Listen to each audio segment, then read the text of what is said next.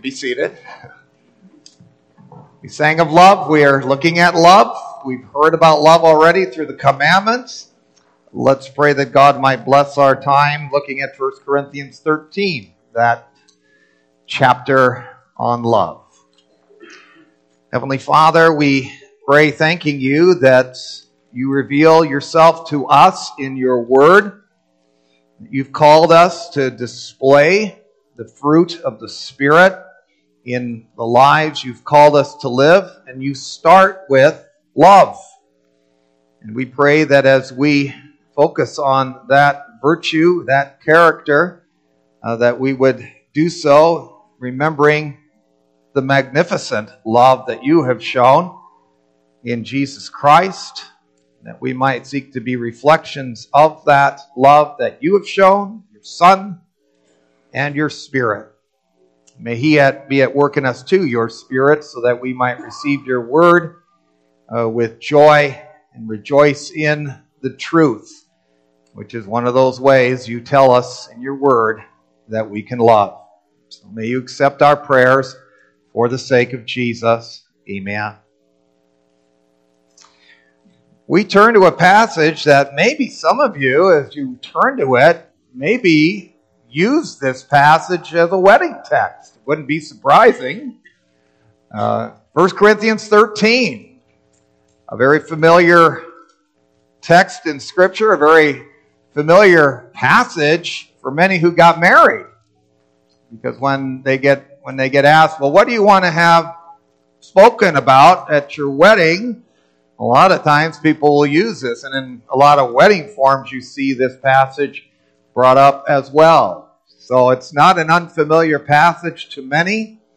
It's a very beautifully written portion of God's Word. Of course, all of God's Word is profitable and is wondrous, but uh, we, we certainly take note of that, especially here in 1 Corinthians 13. So we're going to read that portion this morning as we carry on in our series on the fruit of the Spirit. God's Word speaks to us here in 1 Corinthians 13. If I speak in the tongues of men, and even if we look back just the verse just before that, the last portion of where it says, and I will show you a still more excellent way. And then it gets into this. If I speak in the tongues of men and of angels, but have not love, I am a noisy gong or a clanging cymbal. And if I have prophetic powers and understand all mysteries and all knowledge, and if I have all faith so as to move mountains, but have not love, I am nothing. If I give away all I have, and if I deliver up my body to be burned, but have not love, I gain nothing. Love is patient and kind. Love does not envy or boast. It is not arrogant or rude. It does not insist on its own way. It is not irritable or resentful. It does not rejoice at wrongdoing, but rejoices with the truth. Love bears all things, believes all things, hopes all things, endures all things. Love never ends. As for prophecies, they will pass away. As for tongues, they will cease. As for knowledge, it will pass away. For we know in part and we prophesy in part. But when the perfect comes, the partial will pass away. When I was a child, I spoke like a child. I thought like a child. I reasoned like a child. When I became a man, I gave up childish ways. For now we see in a mirror dimly, but then face to face. Now I know in part, then I shall know fully, even as I have been fully known. So now faith, hope, and love abide. These three. But the greatest of these is love. May God's word be of a blessing to us this morning, my friends. Brothers and sisters of our Lord Jesus Christ, some of the boys are here. I don't know, maybe some girls get these too, I don't know. But some of the boys that are here have maybe maybe own a pocket uh, a pocket knife. And you like that pocket knife if you happen to have one, because it can do all kinds of things. Right? You can cut wood with it, you can open a can, you can take a, a cork out of a bottle, you can use the toothpick, you can cut paper. It seems to have 101 uses, that little pocket knife. Well, you can do many things with Christian love, too. And that's one of the reasons, boys and girls, why the Apostle Paul says it's the greatest of gifts. And why it's worth pursuing. He mentions so many things about love. We can love parents, our neighbors, our brothers, our sisters, our God. We can love Jesus for his saving work. We can love the young. We can love the old. We can love the rich. We can love the poor. We can love white people or black people or red people or yellow people, as we call them, or slaves or free people. And as we're looking this morning at love as one of the fruits of God's Spirit, I, am going to mention one thing that love is that starts with the letter P. You know, like pocket knife. And two things that love isn't. Those also start with the P. So I'll be interested to see. You can let me know, you don't have to, but to see if you can figure out what those three P's are. One that speaks about love, and two that speak about what love isn't. So you might catch those things. I hope you'll catch those things through the message.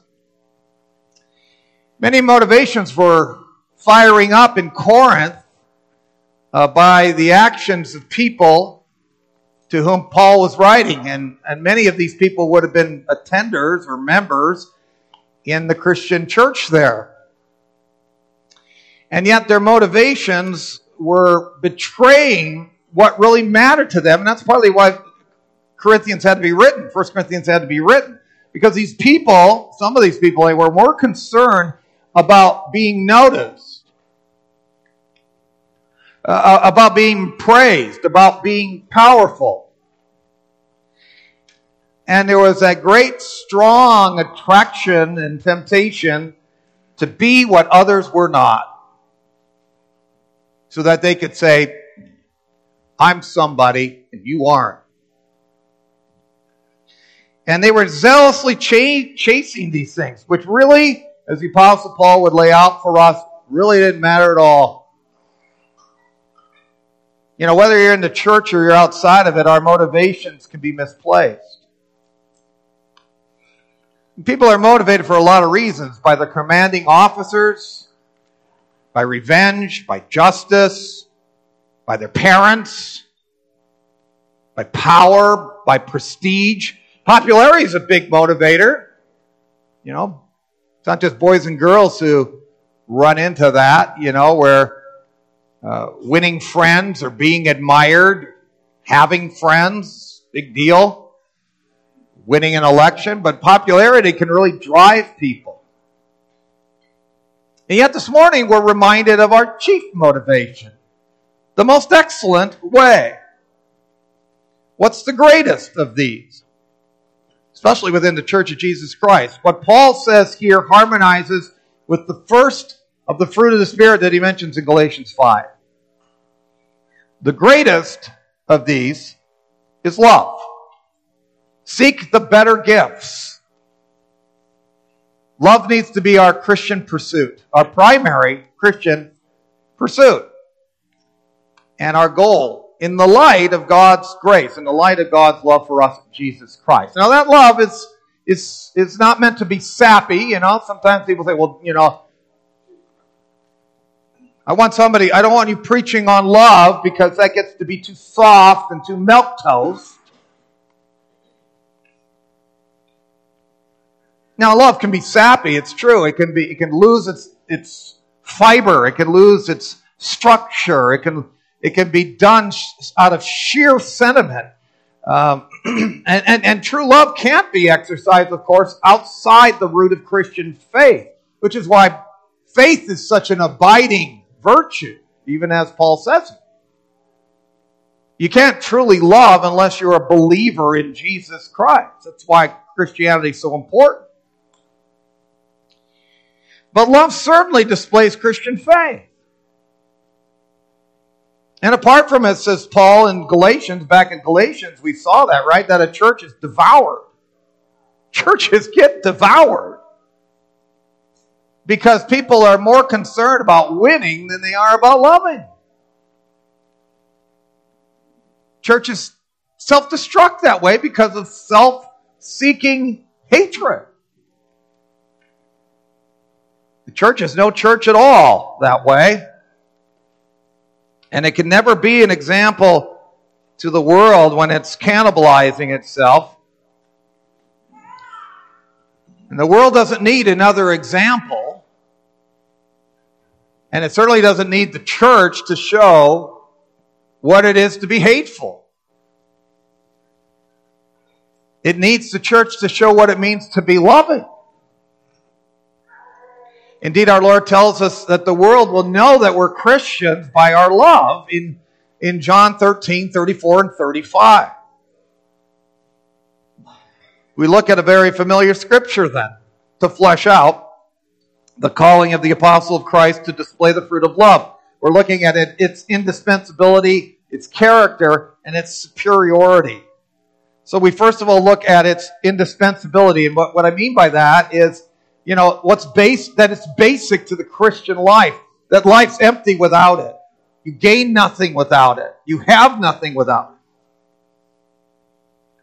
Evidently, some in Corinth thought more about spectacle and prominence in the church than the call to love. They wanted to be front and center. And for them, there was this two tiered system in the church, and, and the church still has been plagued with that throughout its history. The haves and the have nots. Those who are, in this case, the example would be those who are possessed by the Spirit and those who are not. And the goal of the Christian life for such people is is to get out of being a have not and become a have. Be baptized in the Spirit so that you have the gifts that everybody else can, can admire and say, wow, you know, that's what I want to be. And people will hold you up high. And you're, you'll be something special amongst the commoners. So whether it was prophecy or tongues or healing or brains, you wanted to be a standout. You wanted to be spectacular. Because then you'd be somebody in the church. And the apostle needed to deflate some egos and to deflate some heads that way. And he needed to do that for the glory of God and for the benefit of his people. He reveals according to the Spirit, who many thought only belonged to a few, that other spiritual gifts were more important than the high flying gifts these people were trying to see and chasing. For all their pursuits, the high flyers were missing something more important the love for God and the love for his people. And Paul puts pursuits and spiritual gifts into perspectives. He said, You can have tongues, which were intelligible languages, by the way. It wasn't just babbling that goes on. They were glossolalia, they were, they were intelligent languages. But you could have them, but without love backing them, he said they'd be like people who banged loud cymbals or somebody who drops pieces of brass on the ground. Imagine that in some of your shops. And you're, you're sitting there with all these pipes and all this stuff in your tool and die situations. And somebody's just grabbing brass and grabbing pipes and just throwing them out on the concrete. And they just keep doing that. Clang, clang, clang, clang, clang, clang, clang, clang, clang. That would get annoying after a while, wouldn't it? You'd get the impression that, I mean, there'd be a chaos. You couldn't work in that environment. I mean, it's one thing if somebody drops something, you just go, okay. But to keep dropping stuff continually, That'd be chaos. Well, you get the impression that worship services in Corinth were getting so chaotic because everybody wanted to predominate. Everybody thought that what mattered was whether you were front and center. And, and so there's this persistence in these services of this persistent banging and clanging. Now, if the Spirit gives the spirit of gentleness and self control, uh, then, which was hardly the case here, then chaos was ruling in Corinth because everybody wanted center stage. If you were really somebody, you were up front. And the motivation for tongues was not for the benefit of others, but so that everybody else could look at you and say to you, Wow, you're really somebody. You're the star of the show. And Paul says that kind of primary pursuit isn't loving, it's annoying, it's self seeking. And so he's saying, you know, pursuing tongues, that's not your primary pursuit. Your primary pursuit, your primary goal is to, is to chase after love. That's what people ought to see in you. In the same way with intellectual and cognitive powers. You want direct revelation. You want to be smart. You want faith that moves mountains. And if I have prophetic powers and understand all mysteries and all knowledge, and if I have all faith so as to remove mountains, but have not love, I am nothing. I'm nothing. See, why do you want it? Do you want it for power's sake, intellectual uh, intellect's sake, or or are you going to use it to benefit other people, to serve the Lord? You can have the power to move mountains, but if you're performing your miracles for your own glory, again, to draw attention to yourself, that means these things mean nothing. It doesn't matter. You can have all the intellectual understanding. But if you are unwilling to channel it into an attitude of Christian love,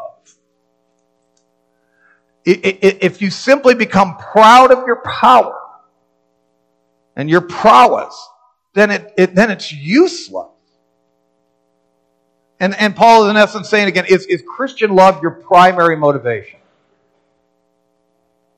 And the same with actions. Now you'd think you know, it's true that love isn't just simply emotion and, and it's action, and, and, we recognize this. And so when you think that these actions that he would mention, you say, well, that's what love's supposed to be.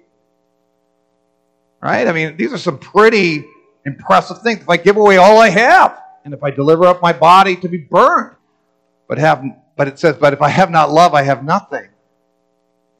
It's because actions in themselves can be done with the wrong motivations too, no matter how wonderful, no, no matter how gallant, no matter how noble they might look like. Paul says they don't profit anything if the motivation behind the action is missing the fruit of the Spirit, Christian love.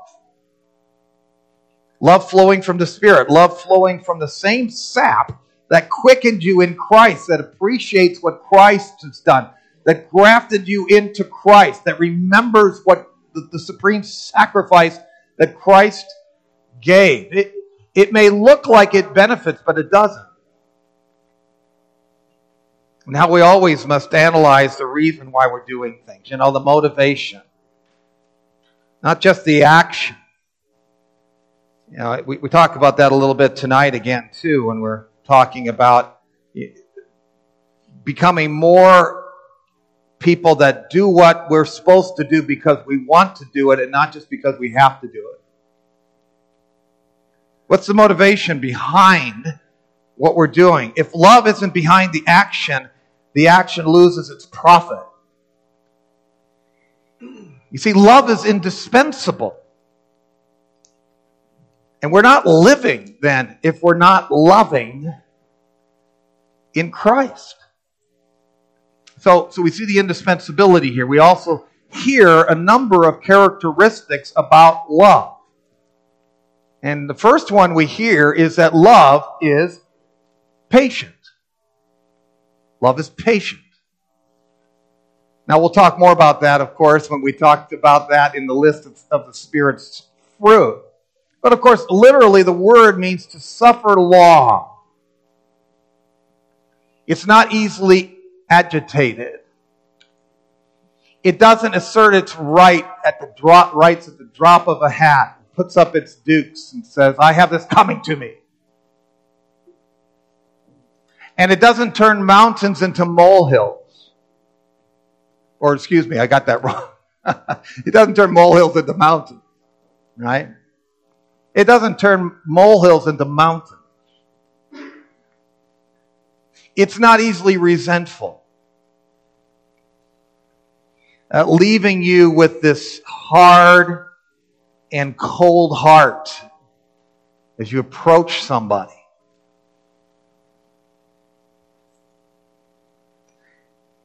Is your love patient that way? Or do you let everything bug you? Are you easily annoyed?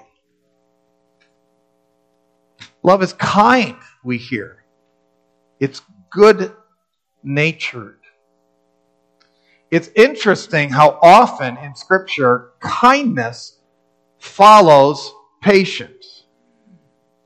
It does it in the fruit of the Spirit too, doesn't it?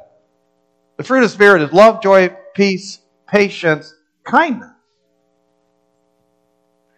When it's one of my favorite verses for myself uh, in my position, I hope I always I'm, I'm striving for that, you know. But uh, Second Corinthians two twenty four, it says, "And the Lord's servant must not be quarrelsome, but kind." Uh, to everyone, able to teach, patiently enduring evil. See, the kindness follows having been a person who's had to endure evil. You suffer long, but you seek to still be kind. 2 Corinthians 6 6 speaks about this too when Paul's talking about his pastoral experiences. And he says, As servants of God, we commend ourselves in every way by great endurance in afflictions, hardships, calamities, beatings, imprisonments, riots, labors, sleepless nights, hunger, by purity, knowledge, patience, kindness. Okay? Kindness follows patience. Because kindness is the response by the Christian to suffering. Not making others suffer in kind.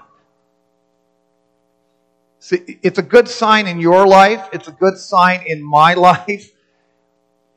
It's a loving sign. If you find yourself being kind after you've had to suffer long at the hands of others, if you can look at that in your life, that after somebody has bugged you, after somebody has treated you poorly, that you come out of that and you find yourself still being kind. Because the kindness is an indicator that you haven't let evil get the best of you. You remain considerate and courteous and generous. And, and you don't expect anything in return for it, even though you you may have been one who, who's gotten it from somebody else. The evil, I mean. You're not going to overcome evil with evil, but evil with good because you know that the good that Christ has done for you and the love that Christ has given you is so much greater than the evil that's been done to you, even if it's made you cry, even if it's made you weep bitterly. Because what you want to do is you don't want to reflect that evil. You want to reflect Christ. Love is not envious, it does not envy. Envy is mentioned often, and it comes back again and again to remind us to rejoice with those who rejoice. Don't be jealous of other people's stuff, gifts, station. If that becomes a way of life, you're just going to live a bitter life. And, and a bitter life that way is, is to be looking at the Lord and saying, God, you just haven't treated me well at all.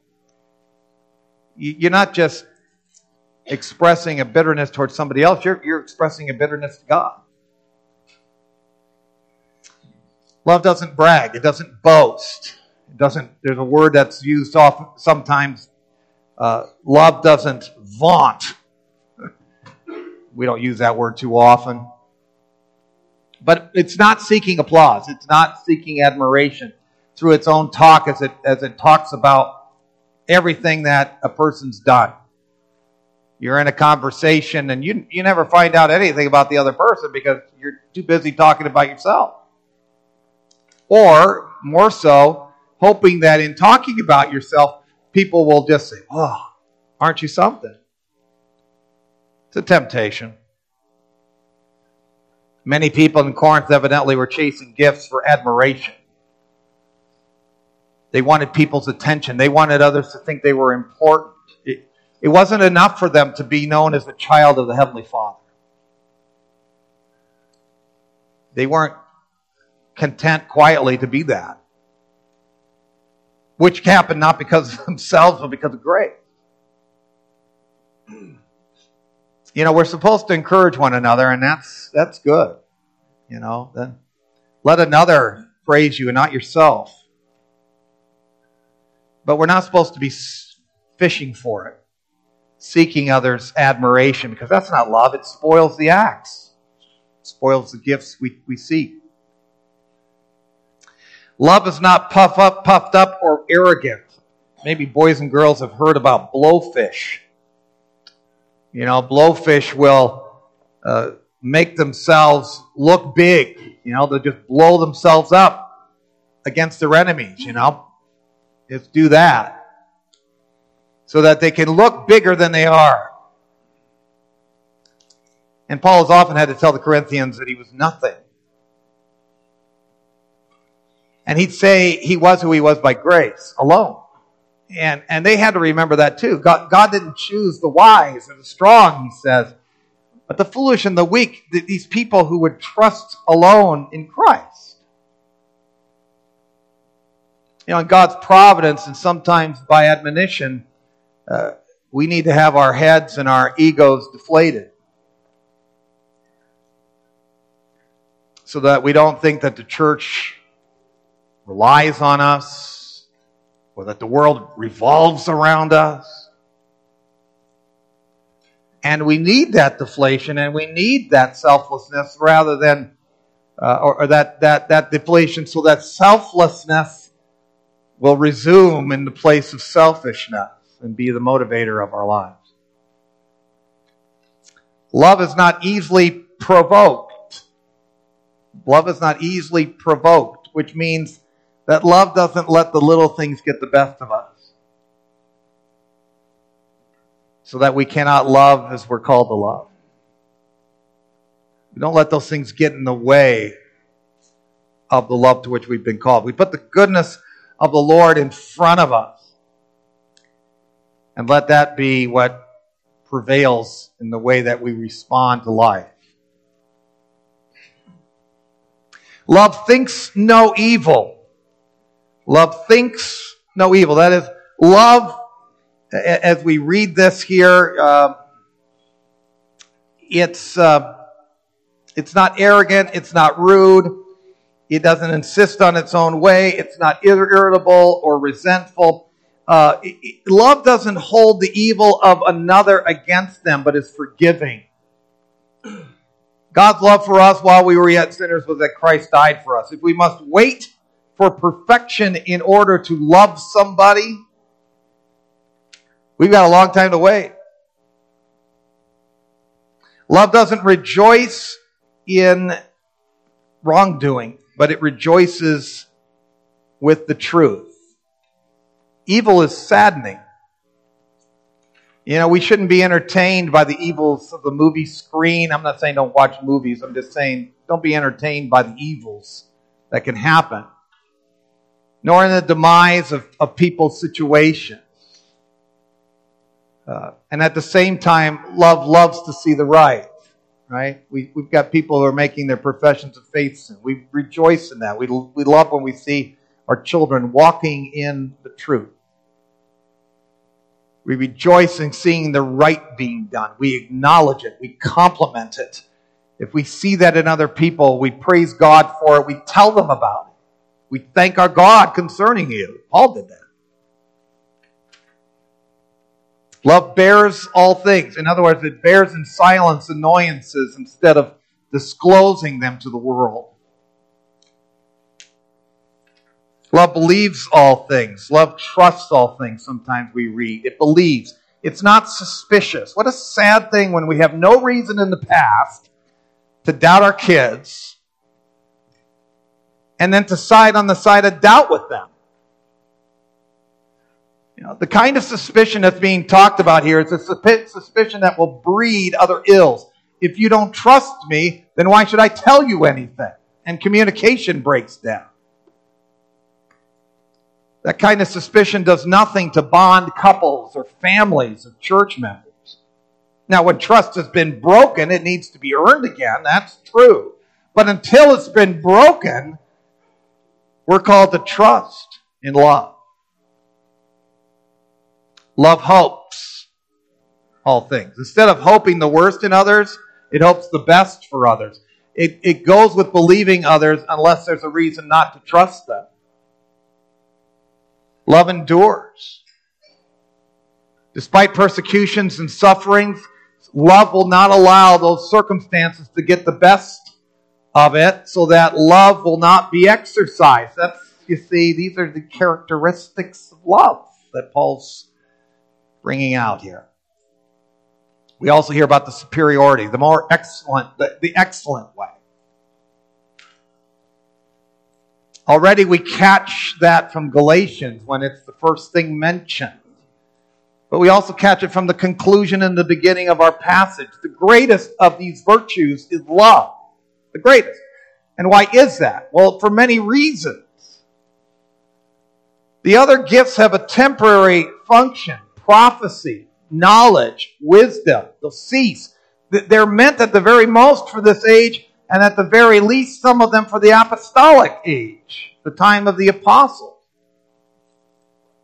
And even with the gifts of faith and hope, as important as they are, because they abide, they're gifts of this age that will get fulfilled in the age to come.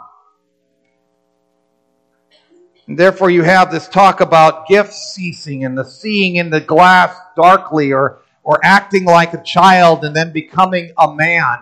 That's not to say that what we see, be it imperfect or immature, is no less true. You know, sometimes this is quoted as a way of saying that, well, we can't know the truth. We see in a glass darkly and, and we just got to throw up our hands because we can't know anything. It's the piety of ignorance. All we can do is, is get a perspective of the truth, but we really don't know the truth. And, and the truth just eludes us. That's not the Christian way. That's, that's not the case. A, a child's perspective can be true, and yet it's immature. You can look in a mirror and it can be correct, though not crystal clear. And back in those days, their mirrors were especially like that. God reveals truths to our level to enable us to have sufficiency in the truth, but not necessarily the total fulfillment of the truth. That's to come. We will, it says, be known you know, for now we see in a mirror dim, dimly, but then face to face. Now I know in part, but then I shall know fully. But I know, even as I've been fully known. But see, when it comes to love, this gift is perpetual. We, we love in this age, we love in the age to come. God is not faith, God is not hope, but He is love. And while faith and hope are also indispensable to the Christian life, that's why they abide, faith will nevertheless become sight, and so will hope. But love continues. And while faith and hope are, are indispensable for our well being, love goes beyond ourselves, doesn't it? Love extends beyond ourselves, our love for God, our love for other people. We cannot believe for others. We can't hope like we hope in the Christian way for others, but we can love others. And the opportunities, you see, are almost unending. Like those boys and girls pocket knife. Way beyond that. And when it comes to our love for the Lord, it is and it will be unending. This is why Romans would say, let no debt remain outstanding, but the continuing debt to love one another. Because you never run out of reason to love. Never. Not if you've known the love of God in your life. Such has never stopped being the calling of God's people, and it never wants to be for God's people when they know the everlasting love of God for them. It's the summary of the law, it's the greatest commandment to the day we die into eternity. Love continues. And such love continues as, as your calling. If, if you have appreciated the, the everlasting love of God in your life through Christ Jesus. And the Corinthians had to be reminded of that. And so do we. That's why we were given this portion of, of Scripture. And as we receive it, we want to thank God where, it, where we see it displayed in our lives. And we want to confess to the Lord and to each other of our lack of love at other times. And we seek the Lord's strength and spirit to pursue it eagerly. So it might be on display for everybody to see. From our hearts on the inside to our deeds on the outside. We've heard the indispensability of Christian love, the character, and, and the superiority of it. May, may, may such Christian love be continually evident in our lives, a priority, as, as fruit of the Spirit of Christ. So people might be able to see God's Spirit working in us and say, you know what? That person has known the love of Christ. And you know, if you've known the love of Christ, that's the greatest love that anybody could know. Amen. Would you pray with me? Father, we ask that your mercies be upon us as we've received this portion of your word. We'd marvel at your love for us in Christ, and we would see the unending possibilities for us, Lord, to express love in our own lives. May not be empty, what we do. May we not have the wrong motivations, but Simply be motivated by the great love that you've shown to us so that we might be reflections of this marvelous love that you have shown in giving of your Son and your Spirit. May he be at, they, may they both be at work in us, Lord. May the, may the Savior be applied to his righteousness to our lives. May your Spirit uh, or may, may, your, may the accomplishments of Christ be, be our motivator, dear Father. May your Spirit apply these things to our lives so that we would be the kind of reflections of the love of Christ in our lives. We pray that you'd hear us in Christ's name.